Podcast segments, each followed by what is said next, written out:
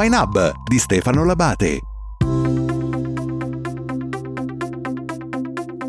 Sensori e droni nelle vigne, trasmissioni di dati senza fili, possibilità di essere informati in tempo reale e operare da remoto o a grandi distanze. La tecnologia nelle vigne è entrata da tempo e sta acquistando sempre più spazio, non solo come opportunità, ma come necessità nella produzione vitivinicola. Sta anche diventando sempre più semplice, qualcosa che spesso si usa col telefonino. Qual è lo stato dell'arte e che cosa si muove nel settore in questo 2020? A Wine Hub, il podcast di Wine Internet Marketing, cerchiamo di capire come l'innovazione e le nuove emergenze stanno cambiando il mondo del vino. In questa stagione ci concentriamo sull'impatto del Covid e con l'aiuto dei nostri ospiti cerchiamo di stare al passo con i rapidi mutamenti del settore e con le nuove storie del mondo del vino. Nella quarta puntata della stagione parliamo con Daniele Trinchero, fondatore e direttore del laboratorio XM del Politecnico di Torino e della piattaforma XM Wine. Daniele è convinto che l'idea di una tecnologia in vigna sana, semplice e sostenibile sia ormai un patrimonio diffuso del settore e che ci sono molti motivi per cui la sostenibilità, questione sempre più attuale in un contesto post-Covid, per i produttori di vino passa anche dalla tecnologia in vigna.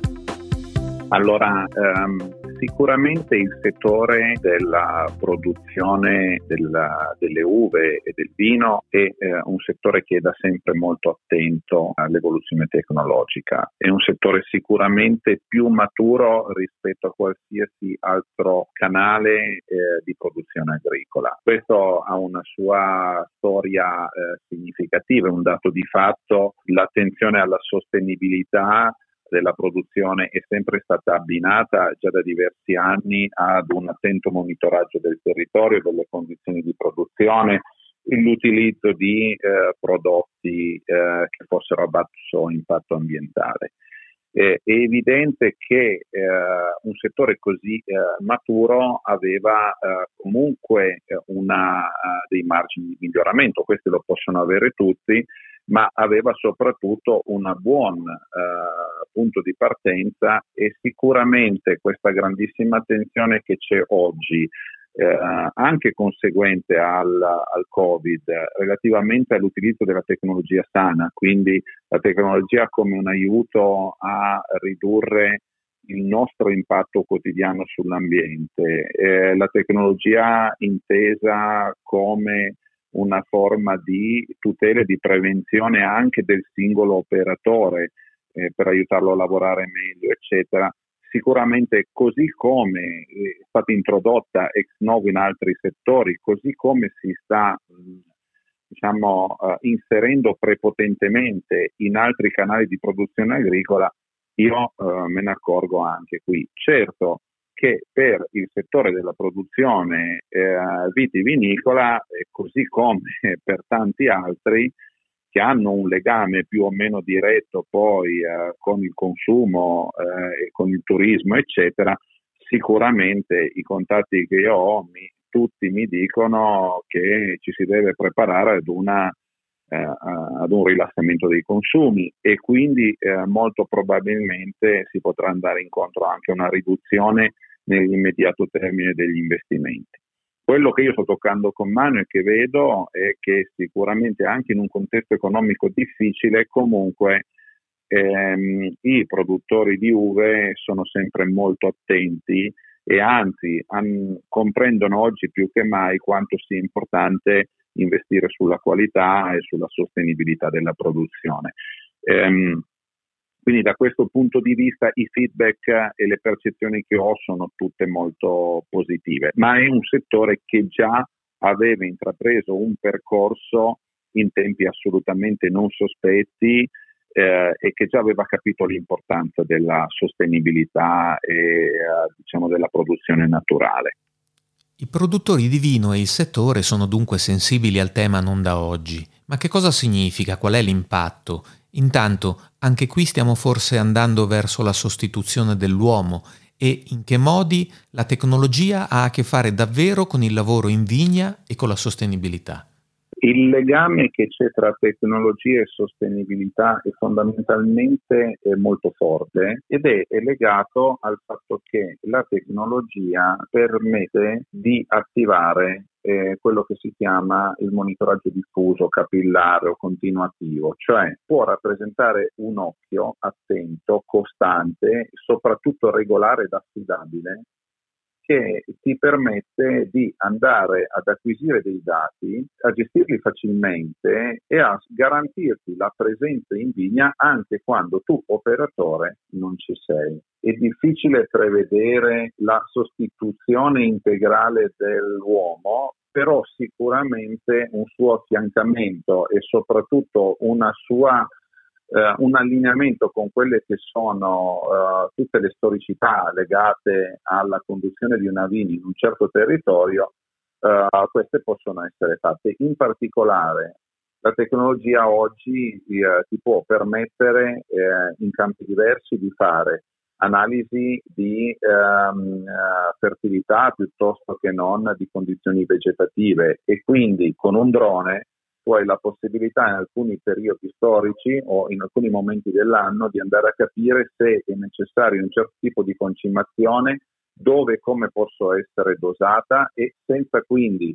esagerare, ma soprattutto intervenendo esclusivamente là dove serve. Questo presuppone quindi una riduzione eh, del materiale che viene introdotto nell'ambiente, di qualsiasi natura esso sia, ma soprattutto anche una riduzione delle attività che vengono svolte per introdurre quel materiale in ambiente e quindi praticamente meno trattori che girano, meno cingoli che schiacciano, meno benzina che viene bruciata. Uh, queste sono tutte cose che si sposano quindi con una maggiore sostenibilità della produzione. In più, quando poi vado a toccare anche il tema della uh, tutela della pianta e quindi in particolare eh, voglio evitare che eh, la pianta sia affetta da malattie, da funghi, da, da, chi più ne ha da insetti, eccetera, è evidente che nel momento in cui io ho un monitoraggio continuativo diffuso, capillare, ho la possibilità poi dopo di andare a fare degli interventi non a calendario, ma semplicemente quando questi sono effettivamente necessari. Di nuovo, riduco il numero di cingoli che pestano il terreno, riduco il numero eh, di taniche di benzina che vengono bruciate, riduco ovviamente anche il numero di sostanze che vengono immesse nell'ambiente. Posso poi arrivare all'estremo, e cioè riuscire ad avere dei monitoraggi tali che mi permettono addirittura di eliminarla la chimica e quindi di utilizzare solo quelli che sono i prodotti un po' più blandi, quindi i prodotti di contatto che normalmente proteggono di meno, ma se io li utilizzo esattamente ed esclusivamente quando serve, ovviamente questi comportano un grande vantaggio. Queste cose oggi si possono fare molto bene con la tecnologia, semplicemente perché si sono ridotte le dimensioni, la, c'è la possibilità di avere dei dispositivi che hanno un consumo energetico bassissimo e al tempo stesso che permettono di avere dei range e quindi delle distanze di comunicazione tali da superare tutti i i divari digitali con i quali ci confrontiamo tutti i giorni, tuttora nel nostro paese, soprattutto in ambito uh, rurale. Quindi dispositivi piccoli, dispositivi semplici da mantenere, dispositivi che richiedono una bassa manutenzione e che quindi sfondano non solo il, uh, lo scoglio del divario digitale infrastrutturale, cioè la mancanza di reti. A parte questo, sfondano un altro divario molto importante che è quello culturale. Eh, quante persone eh, evitano spesso di utilizzare tecnologia avanzata semplicemente per il timore che questa sia troppo difficile o da apprendere oppure da mantenere. Se io vado incontro ad una tecnologia che è semplice, eh, come lo smartphone, che è immediata o quasi immediata eh, apprendimento all'uso, è evidente che a questo punto permetto a tantissimi di andare poi ad utilizzarlo e se poi creo le condizioni per cui anche i software, anche i dati vengano uh, ad essere accessibili in una forma molto semplice, molto naturale, a maggior ragione andrò a contribuire all'abbattimento di questo divario culturale che normalmente si somma a quello, uh, a quello infrastrutturale, a quello tecnologico. Un monitoraggio capillare può ridurre i materiali e le attività in vigna, può consentire interventi mirati, dove e quando serve, non più a calendario, può abbassare l'uso della chimica, aiutare la difesa della pianta, può anche superare barriere infrastrutturali e resistenza all'uso. Parliamo però di riduzione dei consumi. Di consumi se ne parla in tutti i settori, in tutti gli stati, oggi a livello di Unione Europea e oltre. Il Covid ha semmai accelerato questa urgenza della svolta green, dell'abbassamento dei consumi. Auto, case, edifici, un po' ogni cosa viene misurata in sostenibilità come contenimento dei consumi. In termini di consumi, quanto costa la tecnologia nella vigna? Oggi esistono anche tecnologie che vengono a costare sempre meno eh, proprio perché l'elettronica ovviamente si diffonde, ha un costo sempre più basso eh, e soprattutto si riescono ad ottenere delle prestazioni importanti anche proprio a livello dei, dei range di comunicazione. Quindi è tecnologia che costa poco, che è piccola, che è facilmente mantenibile e a questo punto ne posso anche mettere di più eh, a fronte del fatto che normalmente i consumi energetici sono bassissimi, quindi non è vero che aumenta a dismisura il numero di materiali elettronici in giro per la campagna o per le vigne, perché oramai ci sono delle stazioni meteo, le nostre, quelle su cui facciamo ricerca lo dimostrano, che con due batterie stilo durano quattro anni, fantascienza rispetto ad alcuni anni fa dove invece si andavano a utilizzare le, le batterie a piombo, quelle praticamente le stesse che c'erano nei, nei camion e poi bisognava abbinarle a dei pannelli solari molto grandi. Oggi si riescono ad ottenere delle prestazioni straordinarie con dei consumi bassissimi. Eh, un tema che non riguarda adesso la tua trasmissione in particolare, ma che è un tema generale che interessa un po' tutto il mondo dell'innovazione tecnologica, è quella della riduzione dei consumi vale per le macchine elettriche, vale per la produzione industriale, eh, vale per eh, la pavimentazione degli edifici. In ambito tecnologico per l'agricoltura riveste un aspetto fondamentale il fatto di riuscire ad ovviare una forma di alimentazione esterna, che ovviamente non può essere il cavo perché non c'è la presa elettrica in vigna, ma che non deve nemmeno essere un pannello solare che tra manutenzioni, pulizie eccetera ti porta poi a, uh, ad avere una persona che sposta la sua attività dal condurre il vigneto poi a dover mantenere degli apparati tecnologici uh, all'interno del vigneto stesso. Questi sono elementi che eh, contribuiscono significativamente alla, alla riduzione dell'impatto e quindi ha una maggiore sostenibilità. Sostenibilità di produzione, quindi con costi assolutamente più contenuti, sostenibilità anche proprio di eh, interazione con l'ambiente, con una, di nuovo un impatto, ma da questo punto di vista non è un impatto economico, è un impatto ambientale che viene ridotto a volte anche a fattori che sono di un decimo rispetto a quello che era in passato. Il laboratorio che dirige al Politecnico di Torino ha recentemente realizzato un collegamento Wi-Fi tra un sensore e un ricevitore distanti più di 700 km, tra Sardegna e Spagna. Ecco, monitoraggio diffuso, analisi in tempo reale, altre applicazioni si basano sulla trasmissione di dati che rimbalzano tra sensori, droni, computer, telefonini in mano agli operatori. Come funzionano queste piattaforme di trasmissione nelle vigne dove le distanze sono molto ampie? Noi abbiamo realizzato questo esperimento molto provocatorio e non è la prima volta che mi occupo di esperimenti provocatori. Eh, 13 anni fa, nel 2007, quando del wifi si parlava come di un perfetto sconosciuto, noi per dimostrare la bontà del wifi, soprattutto come strumento per rompere il divario digitale, eh, realizziamo una videoconferenza su un canale wifi diretto, quello che normalmente si usa per replicare la DSL in casa. Eh, noi lo realizziamo su una distanza di 300 km tra la Capanna Margherita sul Monte Rosa e il Monte Cimone. E l'anno scorso abbiamo voluto fare una cosa analoga, l'abbiamo superato come distanza perché abbiamo fatto questo collegamento di 700 km tra un sensore in Sardegna e una serie di ricevitori, il più distante dei quali si trovava a Terragona. Il nostro sensore che dalla Sardegna ha comunicato in eh, buona parte dell'Italia e anche in Spagna era alimentato da due, era posizionato su un paletto di vigna ad un'altezza di un metro da terra, dotato di un'antenna di dimensione 1,5 cm, quindi praticamente microscopica, di suo il sensore era più piccolo di un singolo telefonino e eh, la cosa divertente è che era alimentato da due batterie filo, eh, quelle da telecomando per intenderci, che oggi dopo un anno e qualche mese di esercizio sono ancora al 92% della carica residua e quel signore eh, misura temperatura, umidità, misura un po' di parametri in vigna facendo misure ogni 10 minuti e trasmettendole ogni 10 minuti. Vorrei approfondire questo tema dell'infrastruttura al di là di questo vostro esperimento, perché molte vigne si trovano in contesti a fallimento di mercato per gli operatori, dove ci sono operatori che non hanno installato le reti e forse non hanno interesse a farlo in futuro. A che distanza si arriva oggi nelle vigne con queste trasmissioni?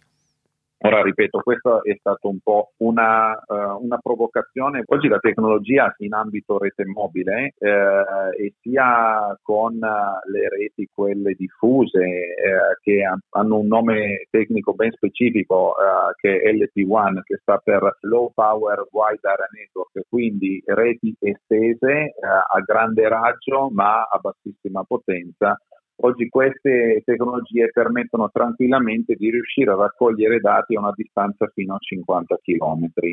Eh, poi mh, diciamo si possono anche raggiu- uh, raggiungere distanze più importanti. Noi abbiamo una serie di sensori a Monforte a Gattinara che comunicano tra di loro e la distanza è superiore ai 100 km. Abbiamo altri dispositivi in Val di Susa che comunicano eh, regolarmente con eh, alcuni altri dispositivi in Monferrato, quindi anche lì siamo a distanze dell'ordine dei 100 km.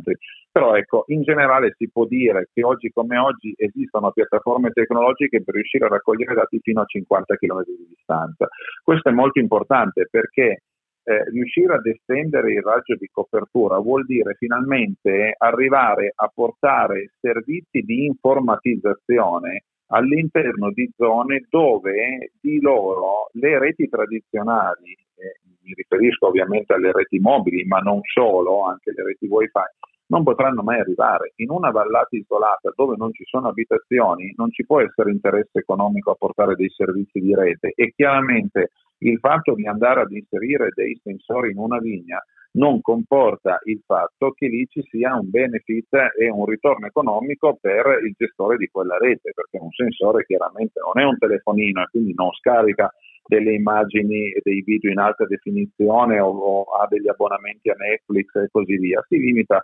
di suo a trasmettere qualche dato con una cadenza periodica durante il giorno, però ov- ovviamente utilizza una banda eh, bassissima e quindi impegna molto poco la rete e quindi non rappresenta una rendita economica significativa. Ma proprio per questo, proprio date queste caratteristiche, quindi l'esigenza in realtà di trasmettere pochi dati ma con grande regolarità, e stanno emergendo queste reti, noi abbiamo voluto dare un messaggio e rappresentarne eh, quello che erano un po' le condizioni di funzionamento estremo, però emergono reti che nascono proprio con questo obiettivo di eh, riuscire ad arrivare anche in situazioni remote, portando poca capacità di informatizzazione, ma quanto basta e quanto è sufficiente poi per riuscire a gestire una raccolta dati eh, capillare e soprattutto dimensionata rispetto a quelle che sono le esigenze di raccolta in quel contesto specifico. I dati sono il carburante di queste applicazioni tecnologiche e sono una ricchezza per il produttore che li possiede. Eppure in molti settori si parla di open data, di conoscenza condivisa. Parliamo di tutti questi dati allora, dove finiscono e dove potrebbero finire? Sono un patrimonio del produttore che li gestisce gelosamente o è possibile pensare a una condivisione di dati a degli open data del vino che diventano un bene comune per un gruppo esteso di produttori, un territorio, per soggetti diversi pubblici e privati?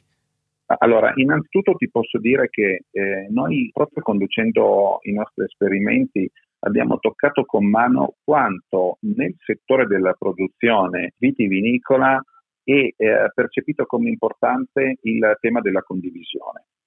Eh, parebbe assurdo, eh, viviamo un mondo in cui la competizione è assoluta ed è su ogni fronte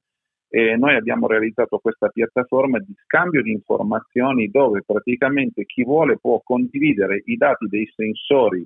eh, raccolti nei propri vigneti eh, li può condividere con altri, rende i propri eh, dati aperti a terzi e può consultare i dati di terzi. Quando realizzammo questa piattaforma che X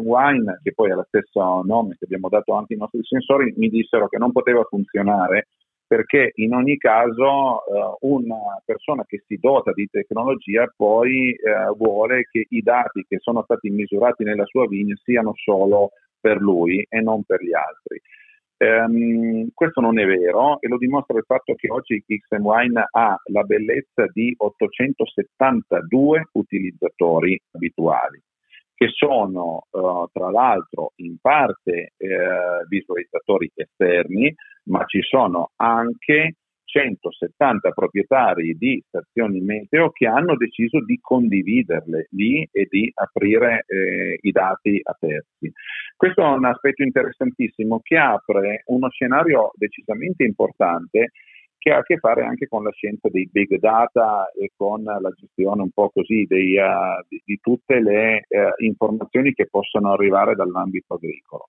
avere delle piattaforme dove molti dati di osservazione possono confluire apre la strada allo sviluppo di nuovi metodi previsionali. Già ne esistono, ma sicuramente una maggiore quantità di dati non potrà far altro che perfezionare questi metodi eh, previsionali e soprattutto calarli su dei territori specifici dove invece quei metodi previsionali non erano mai stati né adattati eh, né studiati. Noi abbiamo un progetto importante che sta partendo adesso in Ateneo che è proprio quello di eh, realizzare degli algoritmi di ricerca di metodi automatici, quindi la classica intelligenza artificiale applicata proprio alla raccolta di dati in vigna e questo ha trovato una risposta entusiasta da parte dei produttori con cui stiamo lavorando a dimostrare che ovviamente il mondo uh, della produzione vitivinicola è tutto tranne che eh, non attento alla tecnologia, anzi eh, è sempre un apripista in quelle che sono tutte le innovazioni in ambito uh, agro uh, tecnologico, eh, permettimi di dire così. L'altro tema eh, sul quale noi in generale vogliamo muoverci è il fatto di esportare le esperienze fatte eh, nel mondo vinicolo, metterle a disposizione di altri settori eh, che eh, comunque hanno un inizio di attenzione alla tecnologia ma che non sono così maturi appunto come il settore vitivinicolo, mi eh, riferisco in particolare ma non solo al settore frutticolo che è già un po' avanti, ma anche al settore cerealicolo, al settore eh, della produzione di uh, ortaggi e ehm, abbiamo proprio dei percorsi di avvicinamento alla tecnologia che seguiamo noi come Politecnico in collaborazione in questo caso con la Camera di Commercio di Torino, con Coldiretti, con CIA, pro, con, quindi con le associazioni di categoria per studiare le condizioni di avvicinamento alla tecnologia di settori che in questo momento forse sono ancora un po' più indietro e stiamo raccogliendo una risposta straordinaria. C'è eh, grande eh, volontà di migliorare sul fronte della sostenibilità e non è più vero che c'è diffidenza nei confronti della tecnologia. La tecnologia deve essere sana, deve essere semplice, deve essere a dipendenza a, uh, diciamo, al servizio uh, dell'operatore. Quando si realizzano queste condizioni eh, la sinergia è perfetta. La voce che avete ascoltato è quella di Daniele Trinchero e io sono Stefano Labate. Potete scrivermi a info-wineinternetmarketing.it, potete iscrivervi al podcast via email e aspettare la prossima puntata di Wine Hub.